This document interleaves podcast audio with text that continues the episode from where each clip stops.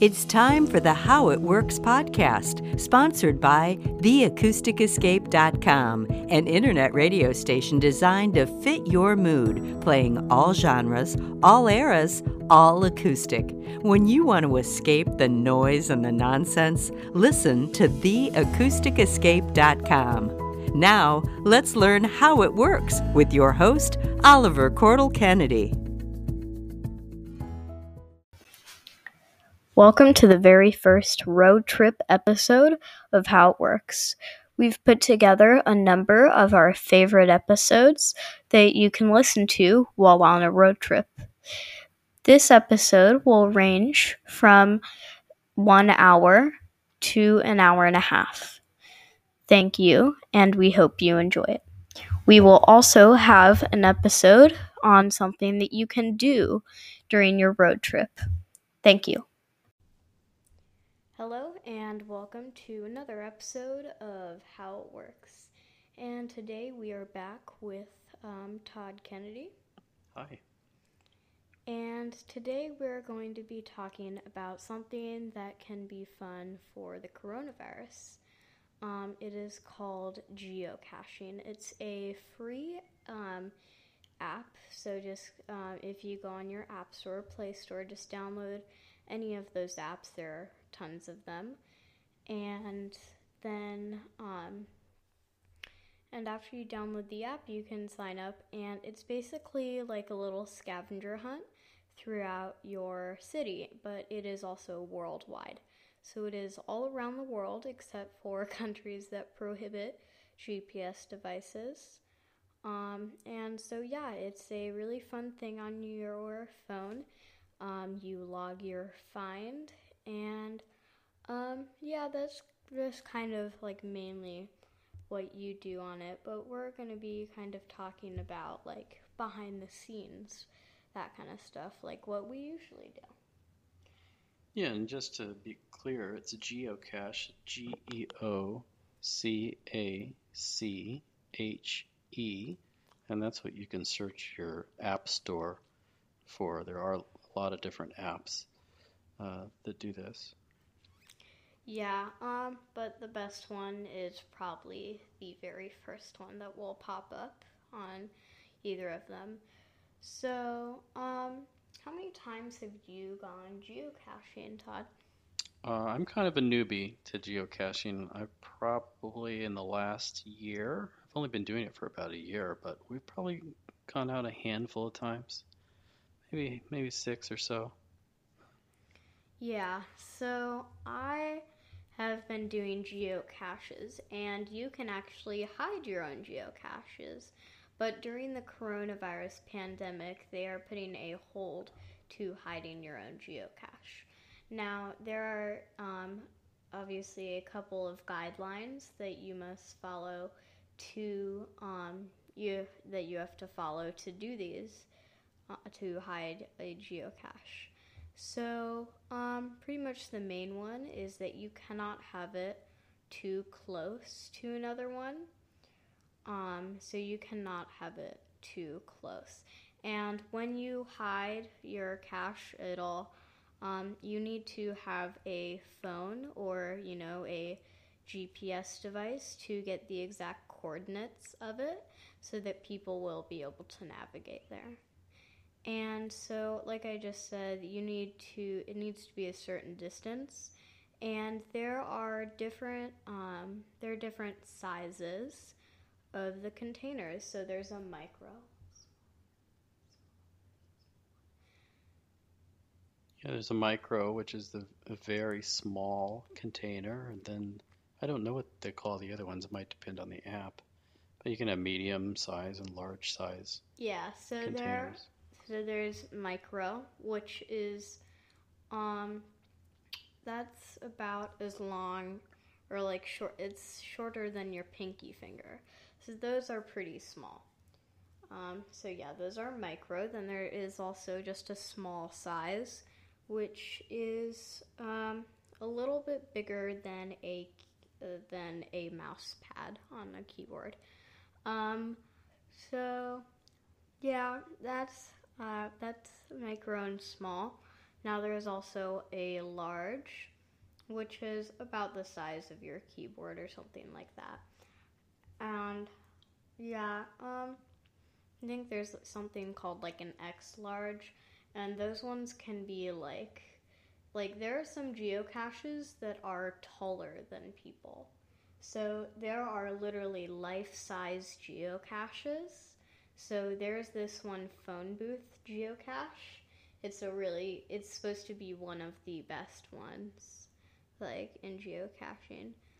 Um, and that one you have to do you have to do a Simon Says, but it like it's really really really hard. Simon Says, and um, I forget the theme of it, but it was pretty cool watching that video of it. Um, have you seen any like cool videos or like cool cache container ideas? Well, why don't we talk about the last cache that we found? Remember the one with the penny? Oh yeah. So um, we found one just a couple of days ago, and it was there were two pennies right next to a park sign. That one was really cool. So um, actually, um, our six-year-old spotted those pennies, and I had actually been reading in the comments. So the comments and the logs are definitely just like extra little hints to help you out and there were a couple reviews of pennies, and they said, I wonder if this is like part of it. So I saw the first penny, and it was just like a trail of like two or three pennies leading to this last one. So I pulled the last one up, but it was actually glued to like a little tiny container that goes in the ground. So that one, that one was really cool, but it was also super, super hard. Yeah, we looked forever, and I was about ready to give up, and then, and then uh, Genevieve saw that there were those pennies laying on the ground. AKA our six-year-old. One of them was a penny, and then the other one was actually the lid to the geocache container, which was stuck in the ground. So, very creative. I also saw one. I remember that it was in a tree. It was in a pine tree actually, and there were pine cones all attached to the tree, and one of those cones was actually fake, and and attached to that pine cone was a very small geocache container. I thought that was creative. Yeah, so there are really, really creative caches out there. There are, um, I was looking on the shop today, there is a gum, like a geocache that literally looks like a chewed and spit out like piece of gum. And um, the magnet on that one, I like read like I don't know seven reviews that said the magnet was not very good on that one. So yeah, that that's definitely a downside to that one. So there's also these phone box ones where it gives you a certain code to type in on the description and then you type it in and it pops out. So, geocaching is basically, you know, like based on what we've been telling you, you can probably figure out that it's a treasure hunt. And um, people of all ages do this, so it ranges from about, you know, after like like four to, I don't know, let's say like forty, you know, anybody, 40, year olds. Yeah. Anybody who can who can get outside yeah. and move around in some way mm. uh, can participate. Yeah, it's for really for anybody. It's definitely hard to do it on a wheelchair, but there are some like caches that are specifically for people on wheelchairs. And so they're like really easy ones where like the person in the wheelchair can just like, you know, wheel up to it, pick it off, pick it up off the ground or something and easily replace it. So the, there are a couple of those ones. Those ones are definitely pretty pretty nice for people with disabilities. Hmm. And another guideline that I actually didn't follow, and I got an email today.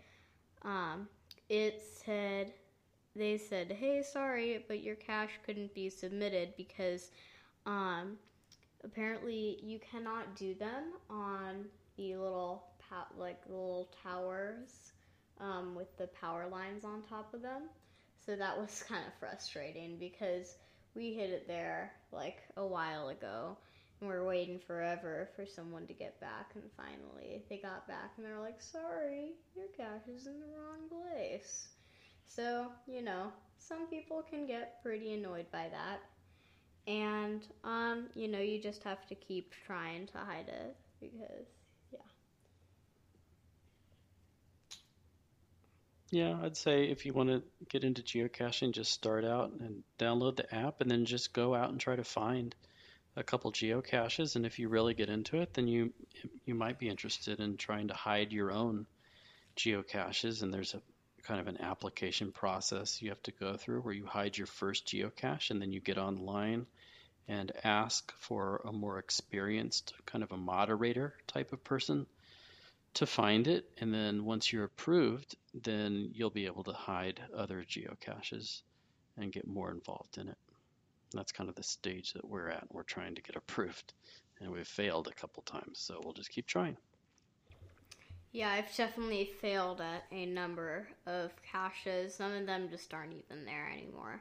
But I have gone through many caches really hard, really easy. Some I've literally just, you know, walked up to the area and found in like less than two minutes. So, yeah. Um, that is really just kind of what geocaching is. I think it's a really fun thing that everyone who is interested in like little treasure hunt hunts should do. Oh, and we actually forgot one, like we forgot a little thing about them. So when you actually do find the cache, what is inside them? Like you probably thought like you just go find like a box and then there's nothing in them. So yeah, what what is in them? So um, there are like toys. It's toys um, that are in them. So you know, just little magnets, erasers. Um, I don't know, like clay figures, just a bunch of that stuff. There's also a logbook in there, so that's just basically a little piece of paper um, that you that like cachers write their name on, or you know their little like username, team name, whatever, um, and the date. And so yeah, that that's pretty much all about geocaching. And um, yeah, thank you for listening. Yeah, thank you. And we'll see you again soon. We hope you enjoyed that episode. Time for the next one.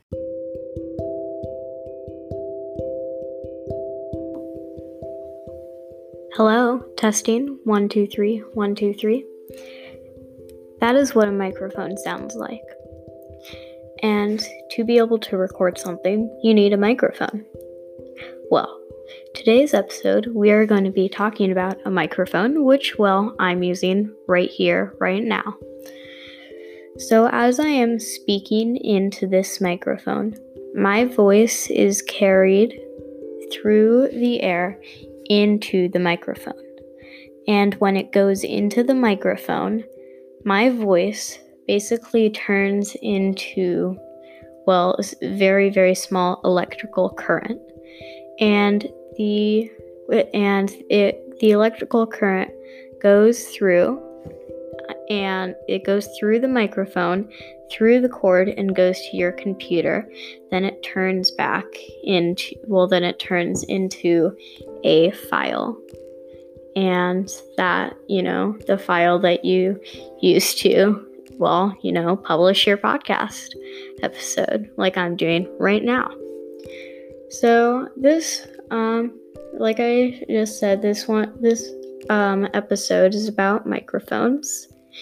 And so you may be wondering when was the microphone invented? Well, it was actually invented in 1877, but it was also invented by a couple of different people. So, one of the people that it was invented by was Emily Berliner. Another person was James Edward Maceo West. West. And there was another one that Thomas Edison Edison invented. He invented a carbon microphone. The were used in all telephones, the very old telephones. Um, and so, yeah, they were invented by a couple of those people. So let's actually get into like, you know, what what it looks like inside of a microphone. So my voice gets carried and it hits a little, you know, just a little, well, um, I'm not sure, plastic or metal piece that's kind of inside of the microphone. Then it goes through there, it goes through these little edges and hits this little coil inside the microphone. Now, this is all inside the round or curved part of the microphone. So, well, it's all in this part that I am touching, which is, well, what actually like is the microphone part. And so it goes from there and like I said earlier travels into it turns into an electrical current. So my voice flies in there, passes through those things, hits the hits that little coil, which then kind of turns it so like um, it's like it bakes my voice, kind of like you're baking bread. You're baking bread, and then you know, or like you're baking dough, and then it turns into bread or a cookie. So my voice is being turned into an electrical current right now. So as I'm speaking, my voice is going in, going through the cord, and into the computer. Then your computer stores your voice, so it stores everything that you have been, you know, like saying. So, um, yeah, that's kind of how, you know, that's mainly like the basics on microphones. And so we'll get back into more of the advanced part right after I have a quick break.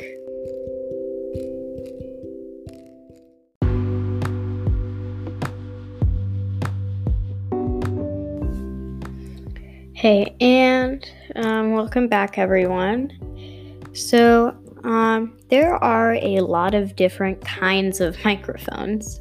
So, like I said earlier, there was that carbon microphone that was used um, for the old telephones, the um, the wall telephones um, way back when, and so um, yeah, so there are multiple different kinds of microphones, but some of them are really, really bad.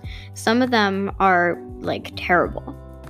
So there is, let's see, there are a couple phones that, like phones and computers, and you know, just other devices, phones, computers, and tablets, and some of them have really, really bad microphones. Um, so, for example, I have a computer, it's an HP computer, and I recorded something on it and it sounded really bad. So, yeah, there are so many, so many different kinds of, you know, microphones. And um, so the one I'm using right now is actually it's like a actual good one. It's a nice microphone, and um, a lot of the ones that are actually not like hidden away in your cell phone or computer are like are definitely a lot better than you know the ones that are hidden away in your cell phone or computer. So, um, let me um, show you one that was in someone's computer. We hope you enjoyed that episode. Time for the next one.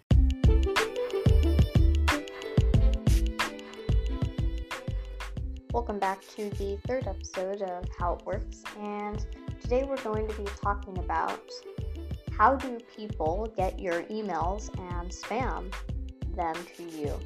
And we're also going to be talking about how people get your phone numbers as well. So, one of the ways people can get your Gmail or Yahoo account is they can go to a website or they can just search in like Safari or Google Chrome and they'll just search in random emails. And they can go to any website, and that'll just give them a list of emails that they can look up. But how do those websites get the emails, you may be asking? Well, the websites can pay, they can pay Gmail or Yahoo or, you know, any of those other email services. And so, um, yeah, they can pay those uh, companies to give them the emails so that they can provide them for people if you um, if you you have an email they just buy your email and then they can post it on their website and so once posted on their website random people can go to that website and then access your email and many others so, um, and a way that people can um, get your telephone number. Well, we'll get back to that just after a quick break. Okay, so we are back from our break, and now I wanted to tell you how do people get your phone numbers? Well, it's kind of the same with emails. They can buy your phone number or you know, email from, um, well, they can just buy them from any place that knows your um, phone number. And so your phone number, um, if you have a phone number, your phone number you may think is pretty private and no one can access it, but that's very untrue. If you fill out a sign up sheet or a random e like if you go to a random um, website and they're like what's your phone number and what's your email and you give them your phone number and email well then they can actually sell your phone number and your email to any company that wants it and will pay money for it and so you can fill up these sign up sheets really anywhere. And um, a way that you can stop getting uh, spams from random websites that you um, go to and fill out your email, um, you can go to 10minutemail.com.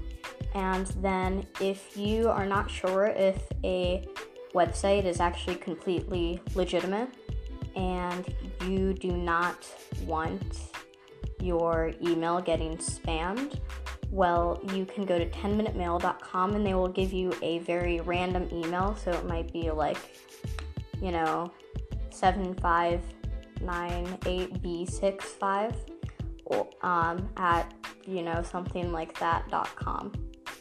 And so then the, they give you this email address and you can sign up for really anything. And if it's like I like we want um, a confirmation code, then it will the 10 minute mail. If you go back to that page, then I mean you'll get an email with the confirmation code, and they'll show that to you so that you don't have to get your email spammed at all.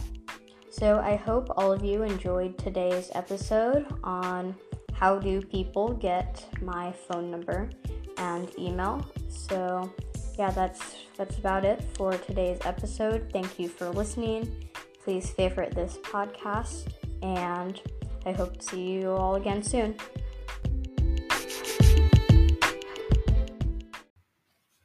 We hope you enjoyed that episode. Time for the next one.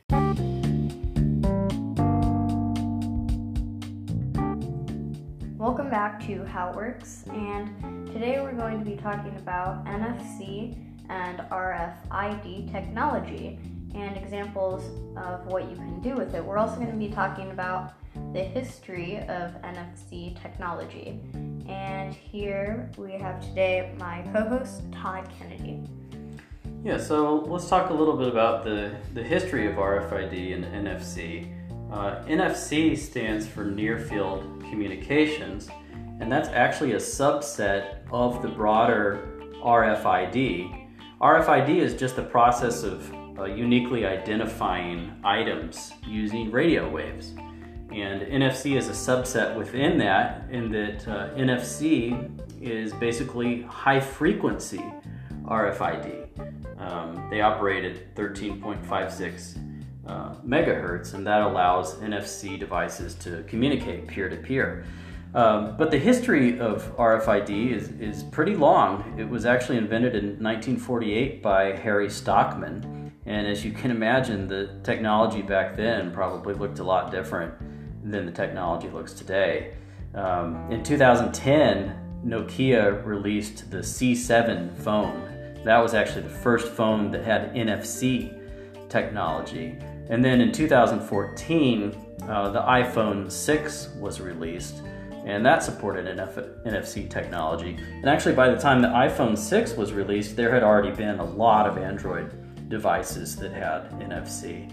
Uh, these days, um, I believe most phones have uh, NFC. Certainly, every major manufacturer makes uh, various phones that have NFC technology. There are some cheaper phones that don't have it enabled uh, for whatever reason, but these days, NFC is ubiquitous. It's pretty much everywhere. And now we're going to be talking about what you can actually do with this NFC and RFID technology. So, one of the things that you can do is if you have Hue, Philips Hue lights, you can actually set up a little NFC card or sticker and you can place that anywhere you want. And when you put your phone if it is enabled with the NFC technology you can place that right next to the sticker and then there will be a shortcut where it allows you to turn off, turn on, or set a specific scene or setting on the lights when you tap it onto there. And another thing you can do with it is, well, you can have the card um, enable a Wi Fi connection to any devices who as well have NFC technology and you can have those people download a an app that allows them to scan that card and then they will be automatically connected to your Wi-Fi connection. Yeah, I mean, you could pretty much use uh, NFC cards and your phone to do just about anything that your phone can do by itself, especially with these really cool shortcuts. Um, Another thing you can do is you can, for example, you can just select a text message. Um, so if you're constantly texting somebody the same thing, like, hey, I'm on my way, you could just uh, create a, NFC card and, and um, link that to a shortcut on your phone so that you just basically tap your phone against the card and it will send that text message to the person um, automatically. So it it can save a, a lot of time. And you can actually get these cards off of Amazon. You can get about like a hundred of them for twenty dollars or less. And so yeah, those are really the things that you can do with it. If you have a Nintendo Switch or have ever heard of these amiibo cards that go with it, you um, the amiibo cards they are pretty pretty expensive but you can get them if you have a Nintendo Switch and use them to give you um, characters and items and other things in games that are compatible with it. Uh, you can also use it um, without a phone. Uh, for example, you can use it uh, to connect to locks, to lock a drawer or unlock a drawer. Um, we actually recently purchased a lock and just put it in a drawer and when you close the drawer it just automatically locks um, and you just you can take your nfc card and hold it right up to the drawer and uh, it'll unlock just like a you know some people call those fobs um, but uh, it's now available for you to use um, and um, it's it's it's super easy and pretty cheap to get these those kinds of things these days and that is about it for today's episode i hope all of you enjoyed it. So please give any comments um, on what we could do better and please subscribe. Um, thank you for listening to us today? Get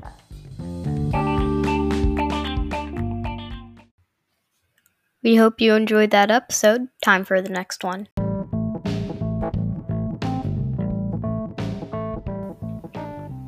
And welcome to today's episode um, of How It Works. This one, we will be talking about a motherboard, the thing that goes in a computer and actually is the centerpiece of your computer. So recently, I took a old Lenovo computer apart and I am sitting here with a motherboard and it seems very, very, very complicated.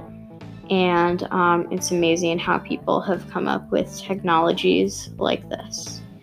So, if you look into your computer on the sides, that has all the things where you plug in the cord that allows it to have power, the USB cords, all of that. And that actually it that those plug into the motherboard, which then allows well, it allows all of the con, all the parts of your computer to um, receive power and you know kind of talk with uh, with each other.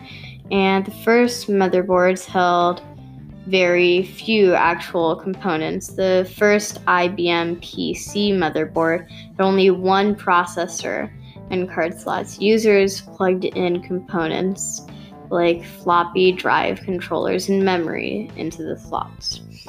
So if you if you take apart your own computer and uh, and you get the motherboard, you can see that there are so many numbers on there. Here, let me read one out. Q4622 PQ30A. So those are just two examples of the hundreds and hundreds of numbers there are on there.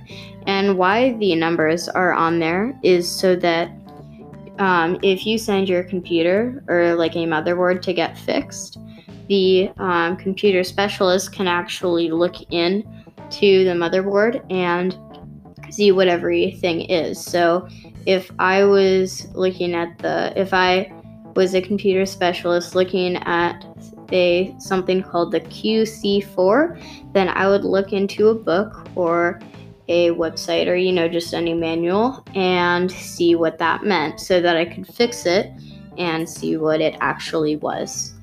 And so motherboards are very very complicated and um well, there are many different little tiny, tiny little like drives smaller than like your pinky, like your pinky. And um, I am not sure how um, scientists came up with this. Now you can also plug battery. You put the these little mini batteries into them. So if you want to look this one up, this is the one that I had in mind. The CR uh, dash 2032. So I looked that up to see what it was, and it turns out, yes, it was a battery. And so that that is just one of the many, many like things on a computer. And actually, this part that I'm about to talk about actually is not about motherboards, but it is about like how the um, screen in the computer works. So I took the so I took the computer apart and I also took the screen apart too. I pried off the case, pried off the um, case for the screen and took out these little sheets. So they're actually little, just like tiny plastic sheets that are, you know they fit the size of the screen. And so it's basically the size of paper, but like there's pa- basically paper plastic sheets.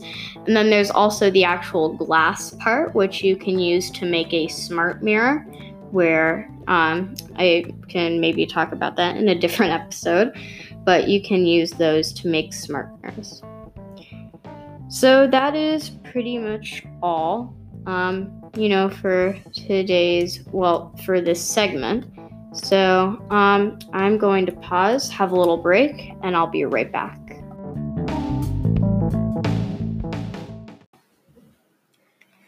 Hello, and welcome back to How It Works, the podcast. And today's episode is about motherboards.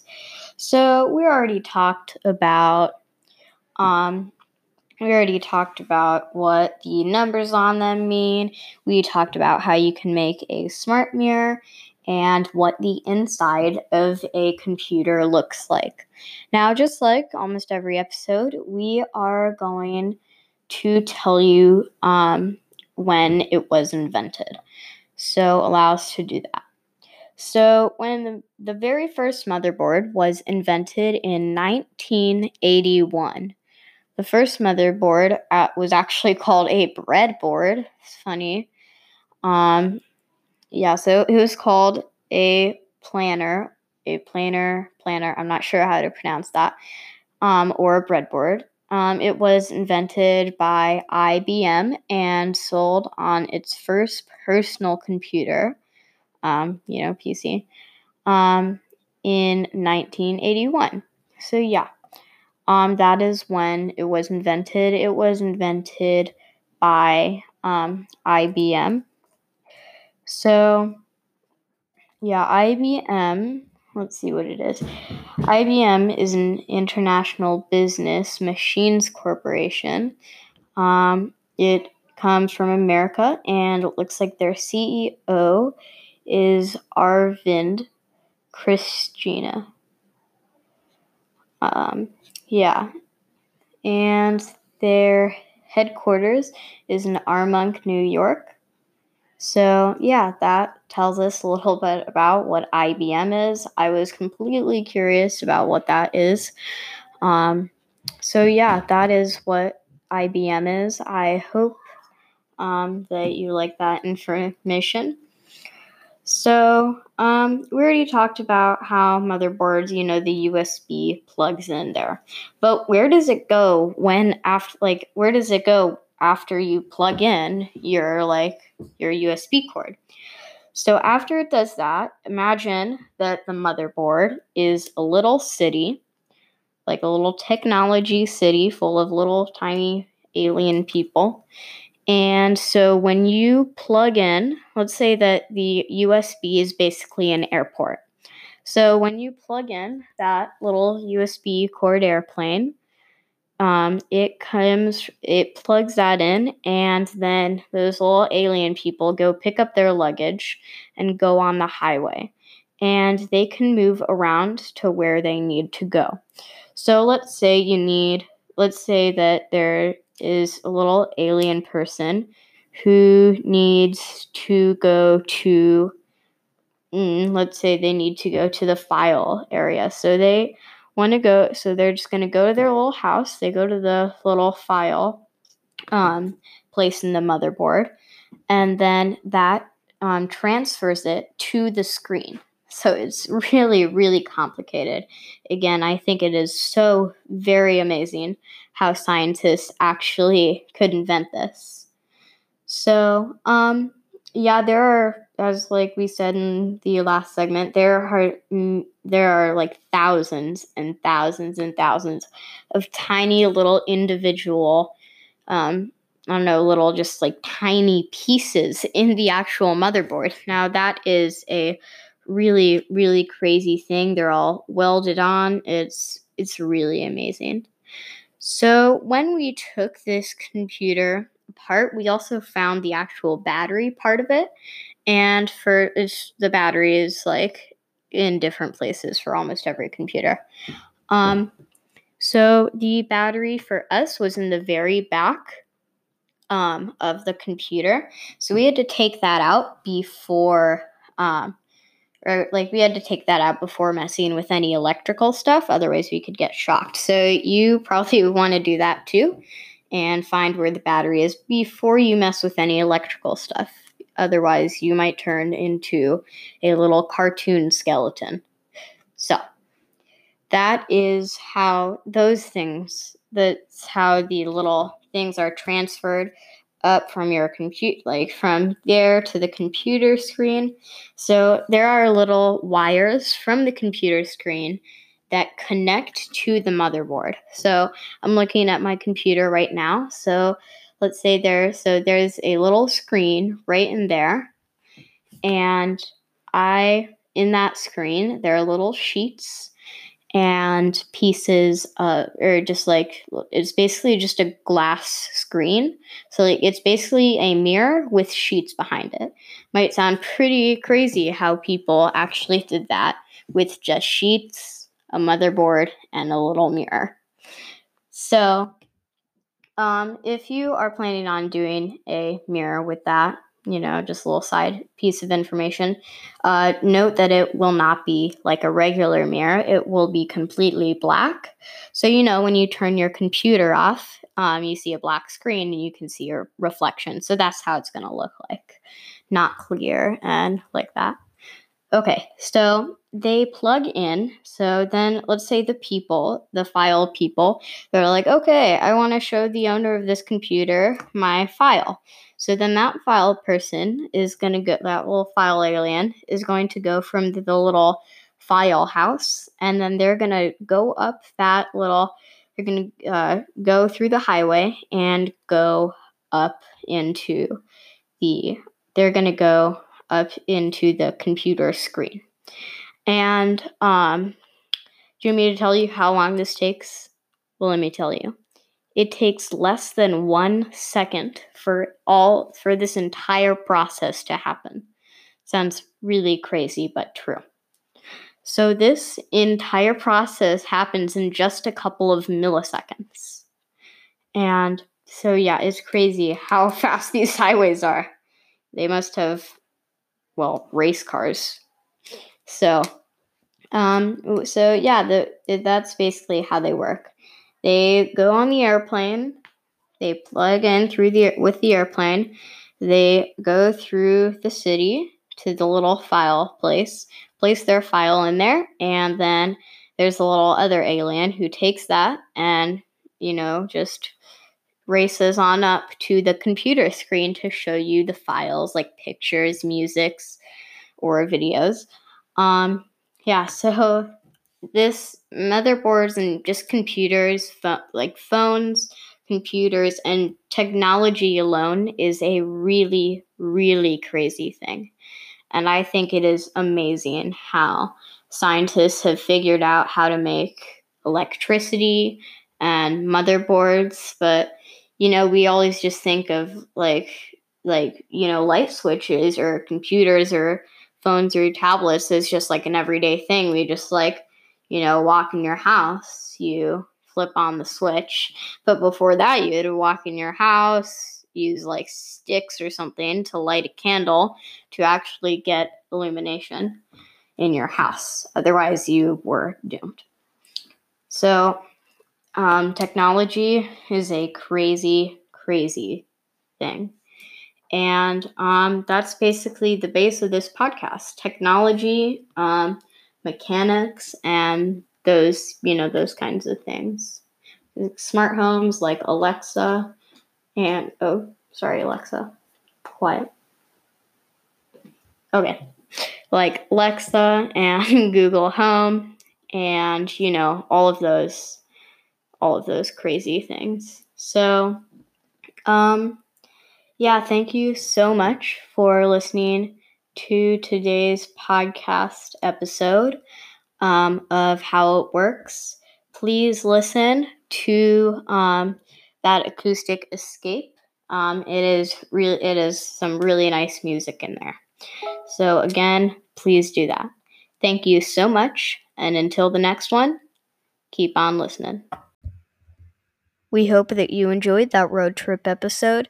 I hope that you are satisfied with this, and we hope to see you again soon.